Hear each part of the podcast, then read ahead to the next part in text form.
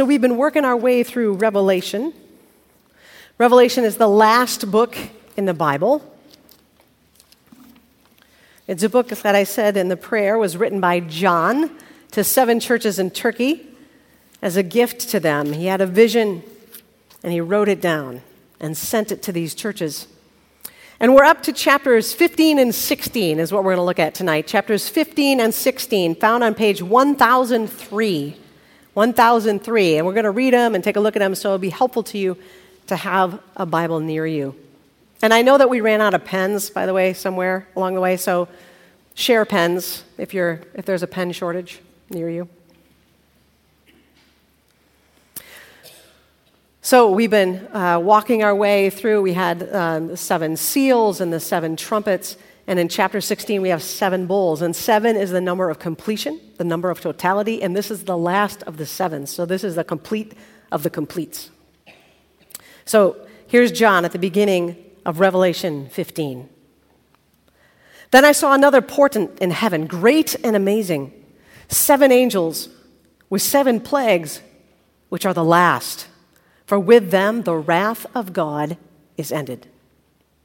And I saw what appeared to be a sea of glass mixed with fire, and those who had conquered the beast and its image and the number of its name, standing beside the sea of glass with harps of God in their hands.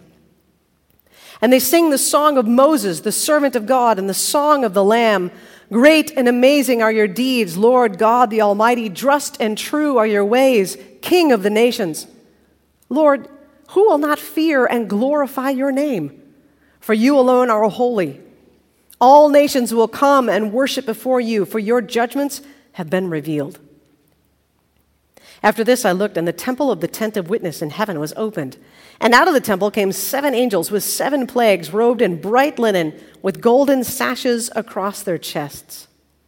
Then one of the four living creatures, those are the four living creatures we learned about way back at the beginning that are always before the throne of God, gave the seven angels seven golden bowls full of the wrath of God who lives forever and ever. And the temple was filled with smoke from the glory of God and from his power, and no one could enter the temple until the seven plagues of the seven angels were ended. Then I heard a loud voice from the temple telling the seven angels, Go and pour out on the earth the seven bowls of the wrath of God. So the first angel went and poured his bowl on the earth, and a foul and painful sore came on those who had the mark of the beast and who worshipped its image. The second angel poured his bowl into the sea, and it became like the blood of a corpse, and every living thing in the sea died.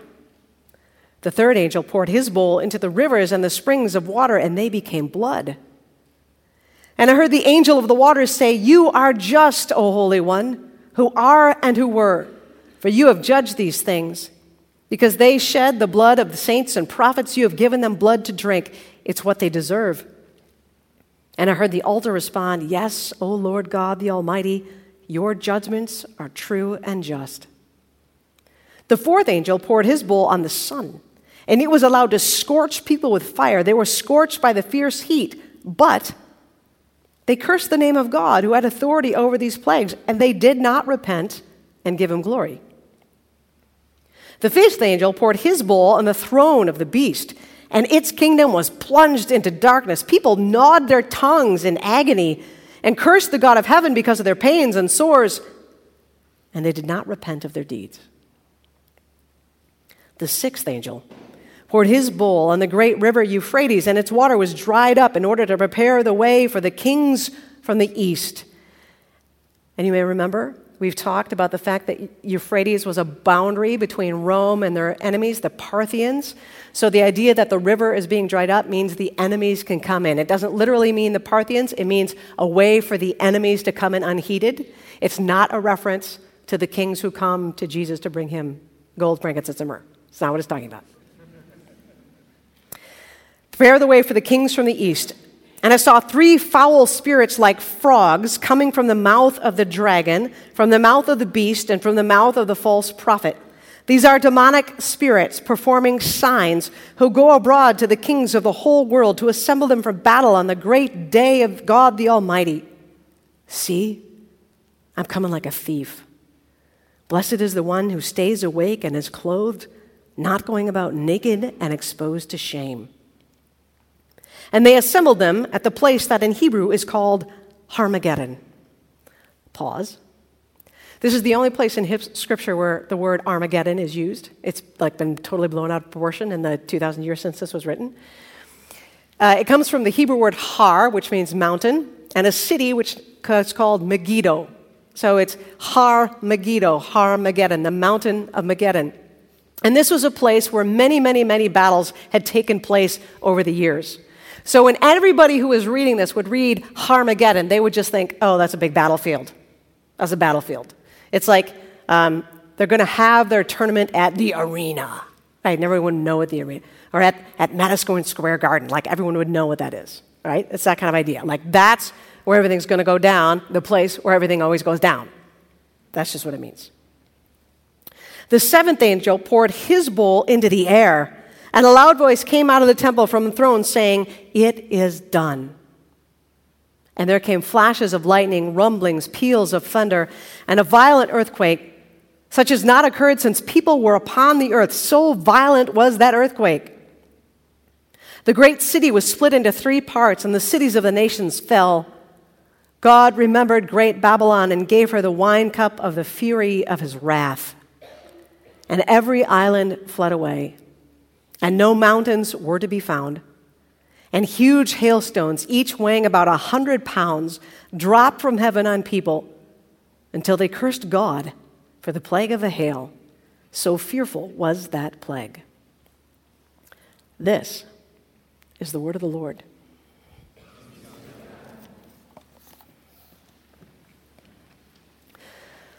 So imagine this scenario with me.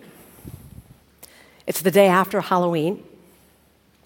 You're in middle school. You come home at the end of the day and you're the first person home. And you know that the days of trick or treating for you are waning. In fact, this may have been your last shot. And so you have an idea. You go into your bedroom where your candy stash is hidden, and you take out all the things that nobody wants to get. You know what I'm talking about? the apples, a penny, box of raisins, right? The milk duds that only have three in and they're really hard to chew, right? Those things. You get the, all that stuff that you don't want, you get it all together and you take it over to your sister's room and you find her candy stash because she's hid it in the same place every year and you put your stuff you don't want there, and you take all the good stuff the Skittles, the Starburst, the chocolate bars you take that all back to your room. And you think, this is the best plan ever. And you sit on your bed and you start eating the Skittles and you start to get Skittle fingers. You know what I'm talking about? And then you're like in the chocolate bar, you got a little chocolate on your face. And you're like, you're like in a sugar happy high right there, sitting on your bed until you hear, What happened to my candy? And you wait. And she's smart, so she doesn't go to you. She goes to mom and dad.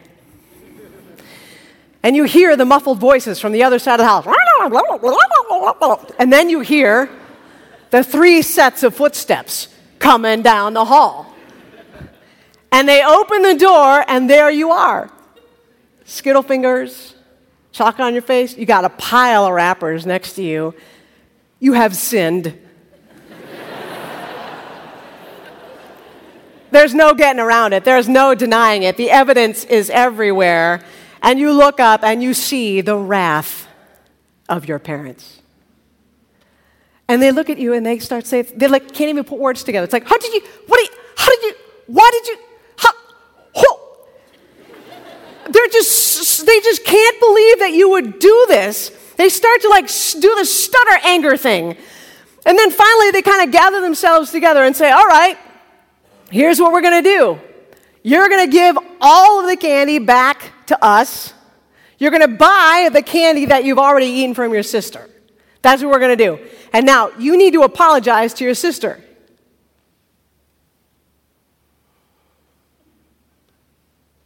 Are you going to apologize? Are you going to apologize to your sister? No. I left her some stuff. I said, Oh, that's how it's going to be. We will be back in 30 minutes. Just think about your decision. So you sit there. Now you're just sticky, a little bit annoyed. And you just wait. But you, you kind of get on your phone and try to manage with sticky fingers. You just wait. 30 minutes comes by. Come back in. Are you ready to apologize to your sister? No. Oh, okay, you can make that choice. Give me your phone. Give me your tablet. Give me your laptop. No screens for 48 hours. You're like, oh, come on. Over chocolate? Seriously? Hmm? Mom and dad walk out of the room with all your gear, all your stuff. Now you're just in your room, like with just books or something. And you're getting more annoyed at this whole thing. Like, you just wanted some good candy for Pete's sake. Like, this whole thing has been blown out of proportion. What is the big deal anyway? Mom and dad come back into the room 30 minutes later. They look at you. They say, Okay, now. Are you ready to apologize to your sister? And you say, because you're just owning it now, you say, No. And they say, All right, well, then, no sleepover on Friday. I know. and you go, Are you kidding me? Because this sleepover was going to be epic. You were first going to all go to Sky Zone together. You were going to like break somebody's ankle on the trampolines. And then you're going to go back home because your friend got a new TV and the latest PlayStation and a new game, and you're going to play it all night and order pizza. And his mom was like the best cook ever, was going to make this huge brunch. Like it was going to be epic, and you were so excited. And now your parents are standing in your room telling you that you can't go. I don't think so, you say.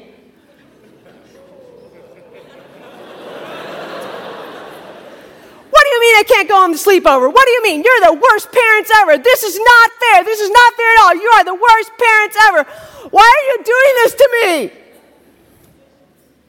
And they look at you and they say, Because we love you too much to have you grow up to be a jerk.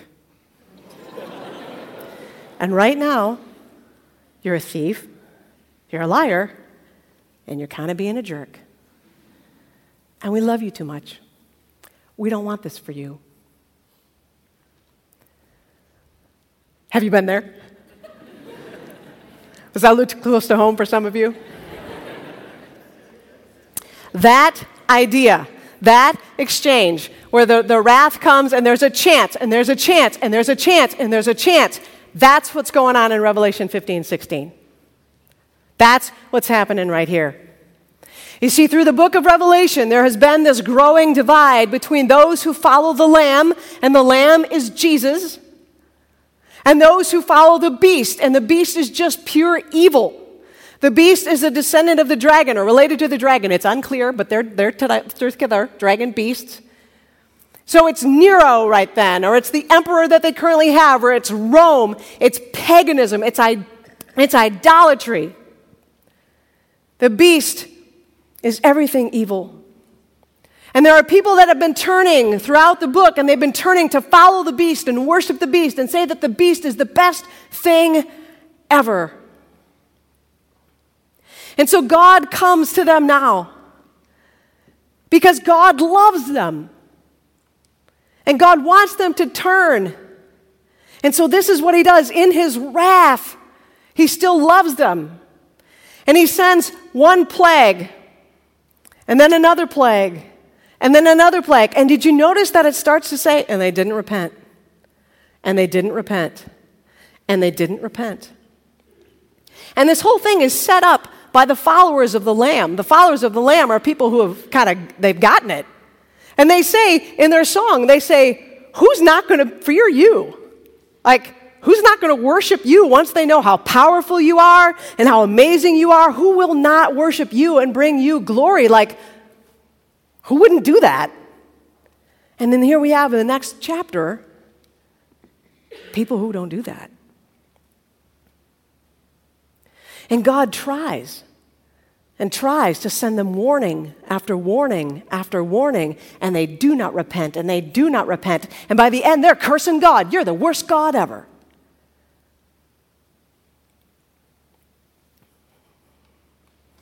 And we read Revelation 15, 16, and we think, how stupid are these people? Right? Like, what will it take? How much does God have to shake up your life for you to finally come to your senses and turn it around? Like, what will it take? You read, you read, you read. They curse God, they don't repent, they curse God. And you're like, really? What will it take for these people to turn their lives around?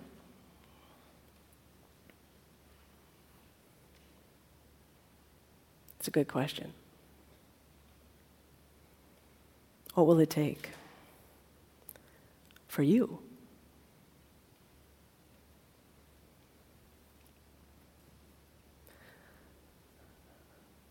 What will it take for you? What's the sin that you're holding on to.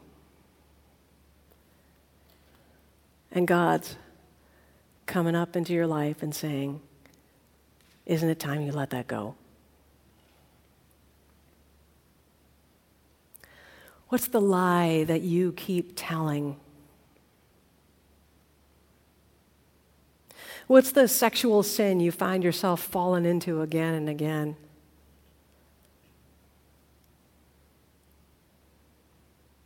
How many things do other people have that you covet over and over and over again?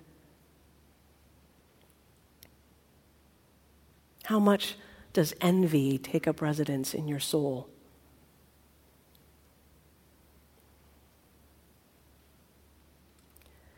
Is it going to have to be a car accident for you to come to understand that you're addicted to a substance? Is it going to take a broken relationship for you to come to understand that lying does not make people trust you more?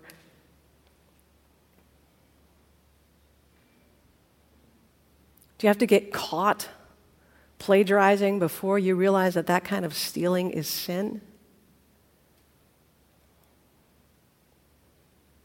What's it going to take?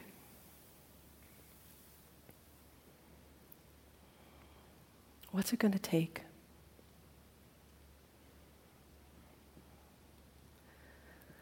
What God wants from these people.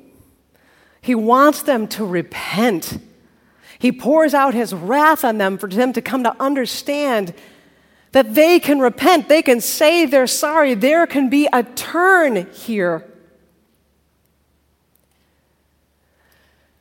But God's end game isn't just for people to say they're sorry. God's end game isn't just for people to say we're sorry. God's end game isn't repentance, it's reconciliation. It's like in this little family drama that we're acting out. The end goal for the mom and the dad in this situation is not just that you say you're sorry, probably begrudgingly to your sister, I'm sorry. Their end game is that there's reconciliation. That you say you're sorry and they forgive you, and you say you're sorry and she forgives you, and there's family harmony again. And your sister grows up and she doesn't hate you, and you grow up and you're not a jerk. and that you love each other deeply and you have each other's backs. That's their end game. That's their goal is reconciliation. So imagine if into this little family drama that we've built up, Big sister comes home. And she walks into the house, and she can just tell it's tense. You know how it is when you walk in the house and you can just tell it's tense. She's like,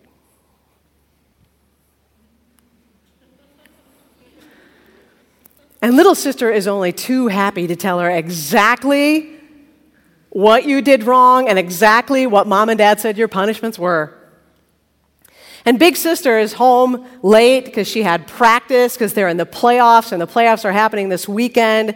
And so she comes in, she's had a long day, she's sweaty and she's dirty, and she walks into your room and she says, I hear you've had a little bit of trouble. And you say, I don't want to talk about it. And she says, I know. But are you ready to apologize? I don't know. Okay, she says. What if we do this? What if you say you're sorry and I'll take it all? And you look at her and you're like, What do you mean you'll take it all? And she says, No, I'll, I'll take it all. I'll buy back the candy. I'll give up my screen time for 48 hours. Mom and dad can have my phone. And I'll give up my Friday night so you can have your Friday night. And you look at her and go, You're not going to do that. The playoffs are Friday night. You're not giving up your playoffs so I can go on a sleepover. And she looks at you and she says, Yeah, that's what I'm offering you. Because I love you. And that's right when you know the story is completely fictional. because nobody who's worked that hard for their entire season to make the playoffs is going to give that up so that their kid's sibling can go to a sleepover. That is not going to happen. No one's going to make that kind of sacrifice. No one's willing to lay that down. No one's willing to sacrifice that much. Right? I mean, who would sacrifice that much for you? This is church, so the right answer is yes. Yes, yes. You know, I think we've heard so often, if we've grown up in the church or around church, we've heard so often, Jesus died to save us from our sins, that it doesn't really like hit us. And when we say, Jesus would give up his playoff game so you could go to a sleepover, we're like, what?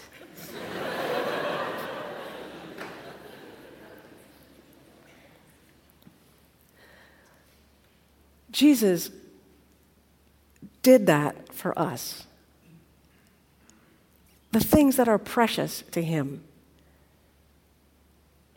he laid down for us. And it wasn't just the physical act of dying on the cross, that wasn't the whole of it. So, the night before he died, so this is Thursday in Holy Week. So, he dies on Good Friday. He's dead and in the tomb Friday, Saturday, Sunday morning is when he rises from the dead. So Thursday night, he has a meal with his disciples. And after the meal, they go out into a garden. And Jesus goes off by himself to pray. And the gospel writers, the people who wrote the stories about Jesus, they say that in that moment, when he was praying, his sweat was like drops of blood. That's how intense he was praying. And you know what he was praying? This is the prayer Father, if it is possible, take this cup from me. If it's possible, take this cup from me. If it is possible, take this cup from me. But not my will but yours be done. What was it that caused him such anguish in the garden? What was it that caused him such intense prayer that he sweat like drops of blood? It was asking for this cup to be taken from him. And what was the cup? It's the cup of God's wrath. You see, again and again and again in Scripture and throughout the Old Testament, there's this idea that when God comes to judge, he gives a cup of wrath for the people to drink. The prophets go around, and when Israel or Judah disobeys, or someone else sometimes disobeys, they say, You have to drink from the cup of God's wrath, and you've got to drink the whole thing to the dregs. And here in Revelation 16, we have bowls of God's wrath poured out on the world. And this isn't literal, this is symbolic. And it's symbolic of deep pain and suffering that you cannot escape. That's the wrath of God. So when Jesus is in the garden and he's praying, he knows what he has to bear. He has to face the wrath of God. All of this ugliness that we've been reading about, he has to face that. He has to step in, and he's the only one who can. He is the only one who can. Your good deeds, they do nothing as far as making you right with God. Really, nothing. Zero. Zero, nothing. As far as making you right with God. There are going to be a lot of really good people who spend their eternities apart from God.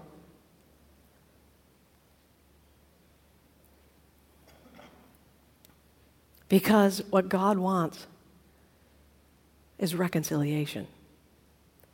And that only comes through the sacrifice of a perfect lamb who has no sin. Did you notice in chapter 16, there's this weird, I mean, there are a number of weird verses, but there's, in particular, there's a verse that's in parentheses that's like curse, curse, plague, plague, and then there's like, behold, I come like a thief, right? Chapter 16, verse 15. It's like talking about the demonic spirits and they're gathering the kings together. And then there's this verse that says, See, I'm coming like a thief. Blessed is the one who stays awake and is clothed, not going about naked and exposed to shame. And we're like, What is that about? Well, if you've been reading with us and studying from the very beginning, you may remember back in Revelation 2 and 3 where Jesus writes these seven letters to each of the churches, a, letter to each of the seven churches. And the language here echoes back, echoes from those first letters about, see, I'm coming like a thief. You've got to be awake, you've got to be ready. It's like Jesus is witnessing everything that John is seeing, the vision that John is seeing of the wrath of God. And Jesus is seeing it poured out and he's seeing what it can do. And he can't stand it anymore. And he has to get a word out to his people. He has to get a word out and say, wait, guys, listen. I'm coming like a thief. It's going to be a surprise. You're not going to know what it is. And I want you to be ready. Listen to the wrath of God. This isn't something you mess with. This is real and it's coming, and I want you to be ready. Stay awake, he says.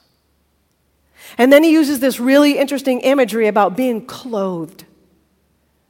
And just like with the cup of wrath, this idea of being clothed is woven through the scriptures, the Old Testament and the New, that we are clothed with the righteousness of Christ. That our sin is covered over by the righteous cloaks of Jesus, that we clothe ourselves in virtue as we live out the way the Lamb wants us to live out. So Jesus says, Look, friends, the wrath of God is coming and it's real, and I bore it for you, and I don't want you to bear it for yourself, so please be ready.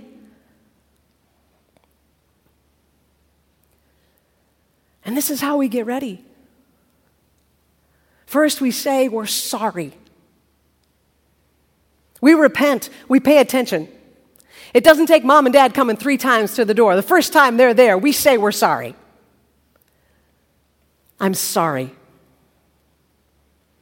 And the second thing we say is, I believe. I believe that Jesus Christ is the Lamb of God who takes my sin away. I believe that through Jesus Christ, I am reconciled to God, and I can't do it by myself. I believe that Jesus Christ is the Son of God, sent to redeem the whole world, and I love and trust Him. I'm sorry that I keep getting sucked into the same sin. I'm sorry that I lied to my mom this week. I'm sorry that I cheated on that test. I'm sorry that I have not yet set up good software on my computer to keep me away from the porn sites. I'm sorry. I'm sorry.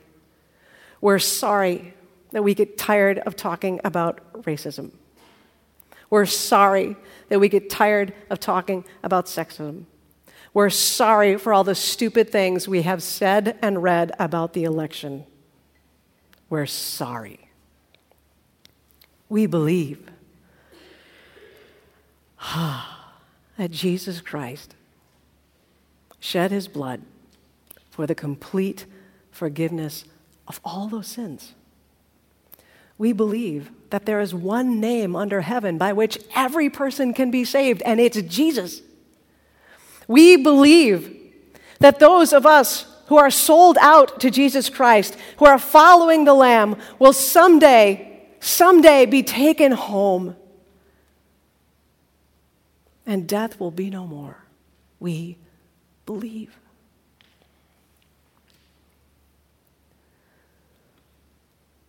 So now's your chance. Tonight's the night. What's the sin that you've got to lay down? And what's the truth about Jesus that you need to own? Pick up your card and your pen.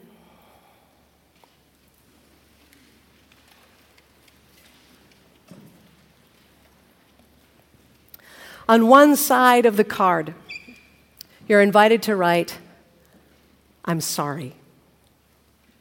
And write what you're sorry for. Be specific. What are you sorry for? And then hang on, hang on before you get all uh, into your sorrows.